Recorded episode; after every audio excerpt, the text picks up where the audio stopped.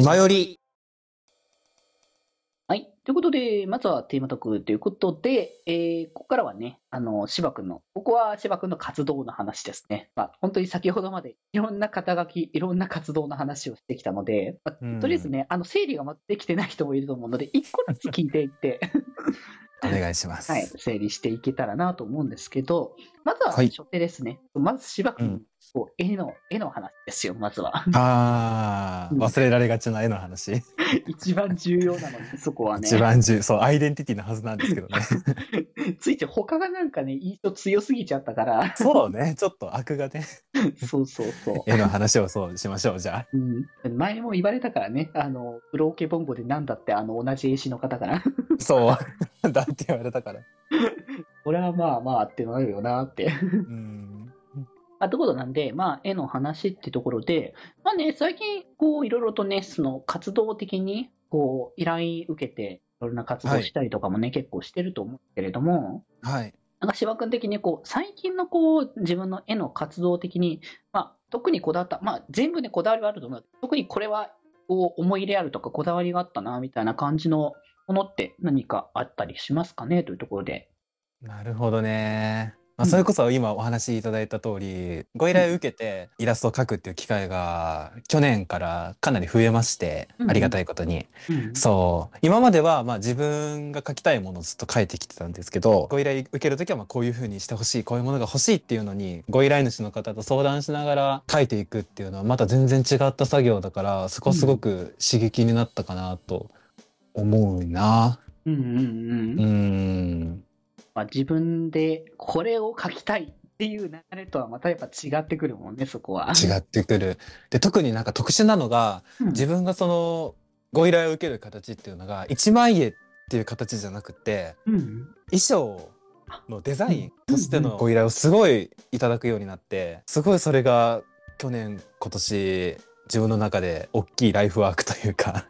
絵を描く、そう一つのあれになってますね、今の。すごいやっぱね、そう柴君のイラストを見ていただいても分かる通り、うん、そのキャラクターもとっても可愛らしいんだけれども、すごいやっぱね、あの衣装がすごいね、こう華やかというか、やっぱアイドル衣装とかをやっぱり、うん、結構描かれてたりとかするから、本当にそれぞれのアイドル衣装に対してのこだわりとかが、細かいところの本当にねこだわりがすごいあるから、うん、それはなんか自分のなんだろう、キャラクターにこういうの着せてみたいなとかって思う人もいるだろうし、まあ、そこはすごい感じるなと思うからね。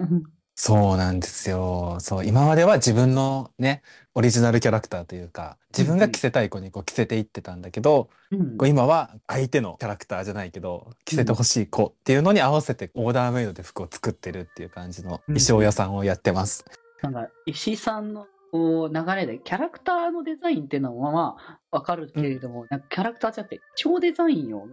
ていうのは結構、うん、なんだろう、まあ、珍しいわけじゃないのかもしれないけど、僕が多分見てる絵師さんはやっとキャラクターとかをメインに描いてる人が多いからってところがあるのかもしれないんだけどね。じゃあ自分でもこれびっくりで、まさかこんな需要があるとは思ってなかったんですよ。そうだったんだ。そう、まあ大体それこそ VTuber のデザインをされてる人とかって、うんうん、まあ、衣装とかキャラクターデザイン込みでこうご依頼っていう形になってるのが普通なんですけど、そう、ね、そうそうそうそう。その中で衣装のデザインだけを個別で依頼をしてもらえるっていうことがすごい自分の中で未だにびっくりというか、あ、なんかしっかりこういうとこにも需要があるんだなと思ってありがたくさせてもらってるんですけど、うん、でも見たらそれはね、なんかこういう衣装を着せたいとか、うん、なんか僕も想像はするけど、僕がそのアイドル衣装着るとしたらどんな感じになるんだろうってやっぱ自分ではあんまり想像がつかなくて、で例えばその誰かに頼むとかっていうことにやっぱなるだろうなって思うときに、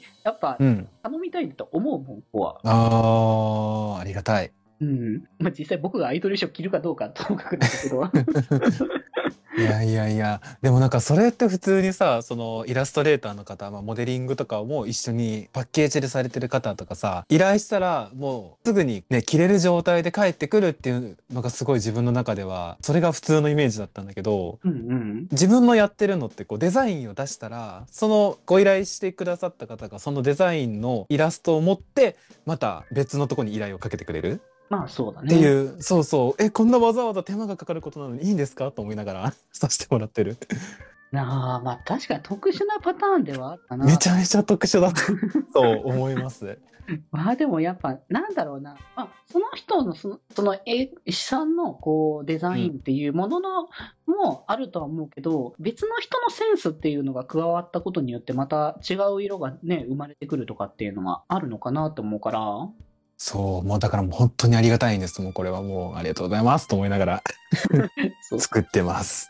まあこうまあ、友達だしちょっと一例って形で言うと話題は出させてもらうけど、そうなおくんのイラスト、はい、うん、そうですね、もうこう担当されてたけども、普段こうやっぱなおくんが着てた衣装ともやっぱちょっとデザイン的なねこうイメージが違ったりとかするけれども、こうなおくんが着るとしたらどんなこうアイドル系の衣装なんだろうっていうところにやっぱ違和感感じないなって見てたから。うん、お、ちょっとじゃあその話してもいいですか？全然大丈夫だよ。そう、一例としてじゃあうん、うん、そう、あのね、お友達の VTuber で金ヶ瀬直くんっていう子がいるんですけど、もともとね、自分が担当させていただいた衣装が公開されたのが、去年の夏の周年配信の時に出していただいたんだけど、もともとその衣装をお願いしたいっていうお声掛けをずっともらってて、早く依頼を募集しろって、早くフォームを作ってくれっていうふうに募集をね、すごいそう、すごい背中を押されて始めたのがきっかけだった。そもそも衣装の依頼を受けるって形になったのは。なるほどなるほど。そう、だから自分が今衣装デザインをいろいろ活動できてるのはもう金ヶ瀬のおかげ。背中を押してくれたおかげです。いやでもそれはなんかすごいきっかけっていうところじゃないですね、うん、大きな。そう本当にね感謝してるんです金ヶ瀬さんには、うん、すごいなんか遠くなった感じだったけど今そういないところでいっぱい褒めちゃおう目の前に行くと刀振り回し始めるから、うん、そう目の前に行くとなんだお前って喧嘩始めるけど、ね、いないとねいっぱい褒めるわかる、いない時の方が褒めたくなるよねそうでもともと自分もその金ヶ瀬直という存在に衣装をずっと作りたくて、うんうん、こういう衣装って欲しいなとか、自分がもしデザインするんだったらこういうのをデザインするなっていうのを、まあ、考えてたとこだったのね、ちょうど一人で、うん、そこでちゃんとご依頼としてお声掛けいただいたから、よしじゃあもう私の妄想をぶつけるぞと思って目いっぱいのっていう目いっぱいまあいろいろね金ヶ瀬直くんからもこういう形の衣装がいいですとか、こういうところは引き継ぎでモチーフとして入れておきたいですっていう相談はしながら、だけどもうねはちわりきゅうわりはあれはもう自分が着てほしかった服だったね。いやーいいね、自分が着せたい服をそのまま着てもらってみたいな、うん、いやーもう最高でしたようんうんうんいやだから本当にそういう意味でだから、うん、あ見た時にいやすごいいい衣装だなって思った。すごい自分もドキドキした、公開するときに、うん、ドキドキはするよねそこは、うん、すごいドキドキした。で特に金ヶ瀬直くんはイラストレーターでもあるので、自分でこう衣装をね、自分が出した衣装デザインをもう自分の衣装にすぐ入れちゃう人だから、すごいねどんどんどんどんどんって進んでいった話がもうだからほんとねこの流れをね聞くたびにいい流れだったんだなってね改めてそうすごい貴重な経験をねさせてもらって、それをきっかけで今ずっと衣装を作ってるっていう、衣装屋さんになれましたっていうお話。もうとにかく衣装にこだわって制作をしてきたいちねんかんかな、うんうんうん、去年と今年通してそんな感じだったと思います。これからもという形だよねそこはね、まあ、これからもそう気ままに寄り道クラブではメッセージを募集しております。メッセージの宛先は質問箱で募集しております。そして気まよりではみんなで作るアットウィキを公開中。みんなで編集してね。